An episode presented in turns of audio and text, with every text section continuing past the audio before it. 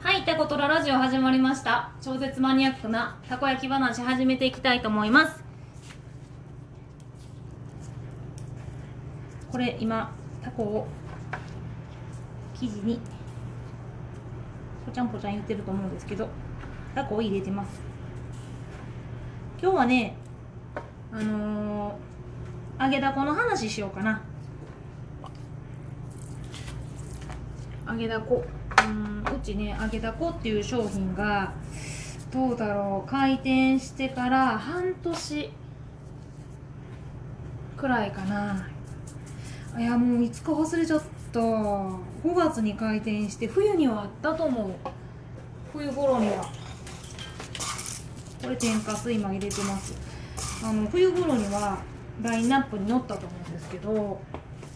ちょうどね5月に始めてで、出来たてだけで売ってたんです。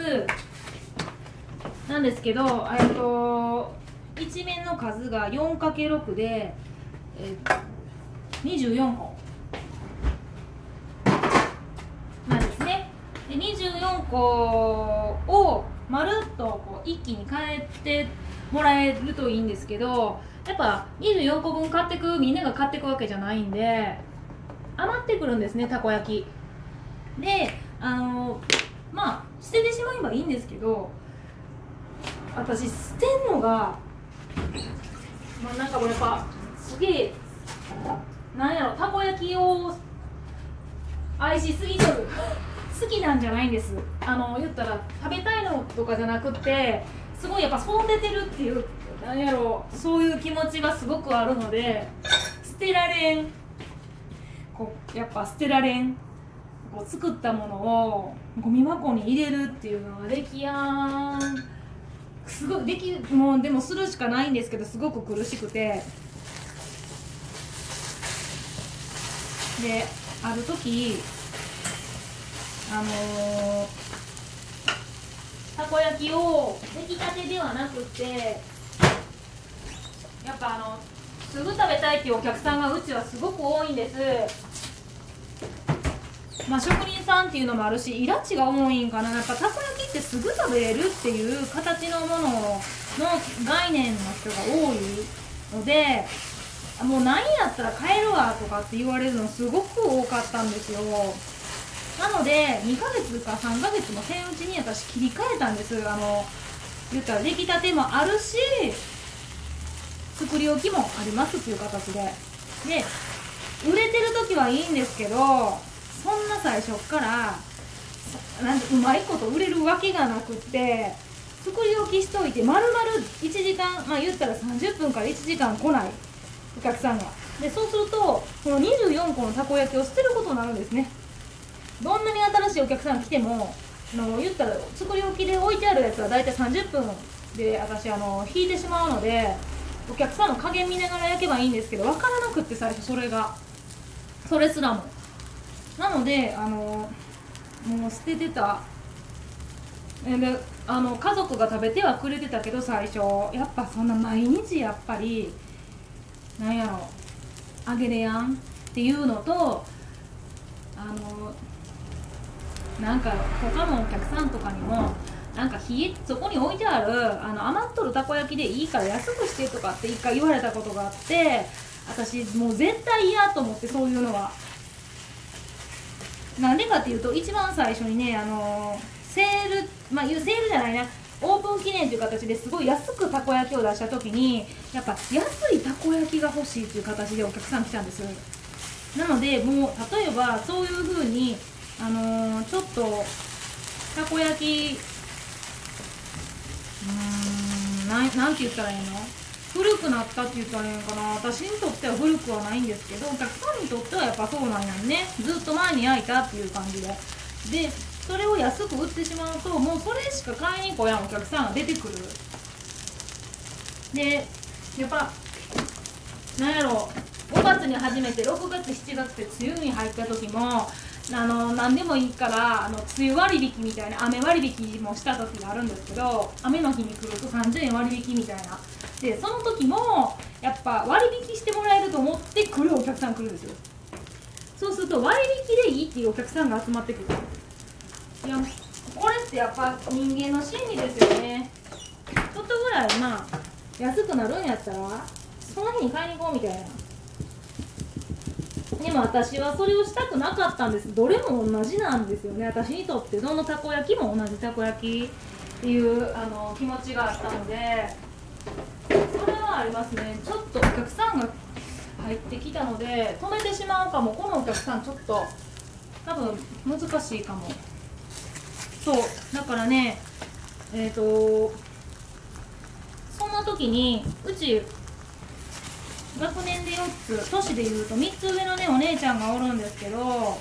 そのお姉ちゃんが手伝いに来てくれると必ずすることが、たこ焼きのカスをいろいろ出てくるんです。端っこにカスが、それをわざわざ箸で集めてサクサクカタサクこれが美味しいねんって言って食べるんですよ。でたこ焼きってこのカリカリがうまいみたいなことを言ってすごい食べてたんです。でその時にあカリカリにするのもいいんかなって、で極限中途半端にカリカリにするんじゃなくてめちゃくちゃカリカリにしてやろうって。でお姉ちゃんがすごい好きなのが揚げだこって言ってたこ焼き揚げたやつがすごい好きでずっと言われてたんです。ゆみたこ焼き揚げてよ揚げてよって。でも私フライヤー言ったら油で揚げる機械持ってなかったんで、いやさてどうしたもんかなと思ったんですよ。で一回何でもいいから安いフライヤー買ってみようと思って、ちょっと一回切ります。はいすいませんお待たせしましたってみんなにはすごいよね。ちょっとね一元さんっていうか初めてのお客さんなんでちょっと切らしてもらいました。でまず一回ちょっと試しにフライヤー買ってみようと思って、フライヤーって意外と安いよね。簡単なものはね、例えばマックに何ていうの入ってるポテトのティーリーリーってやつね、ああいうポテトのフライヤーっていうのは本格的で業務用のやつなんですけど、まあ1本いきます10万とか安くて、もうひどいと30万とか40万するんですけど、まあ、そこまでして投資をしてまで、まあ、どうにもならんかったらあかんなと思って。ちょっと一回なんやろ、まあ、たこ焼き揚げたことがなかったんです自分のやつを。なので揚げてみて大丈夫そうならやってみようみたいな、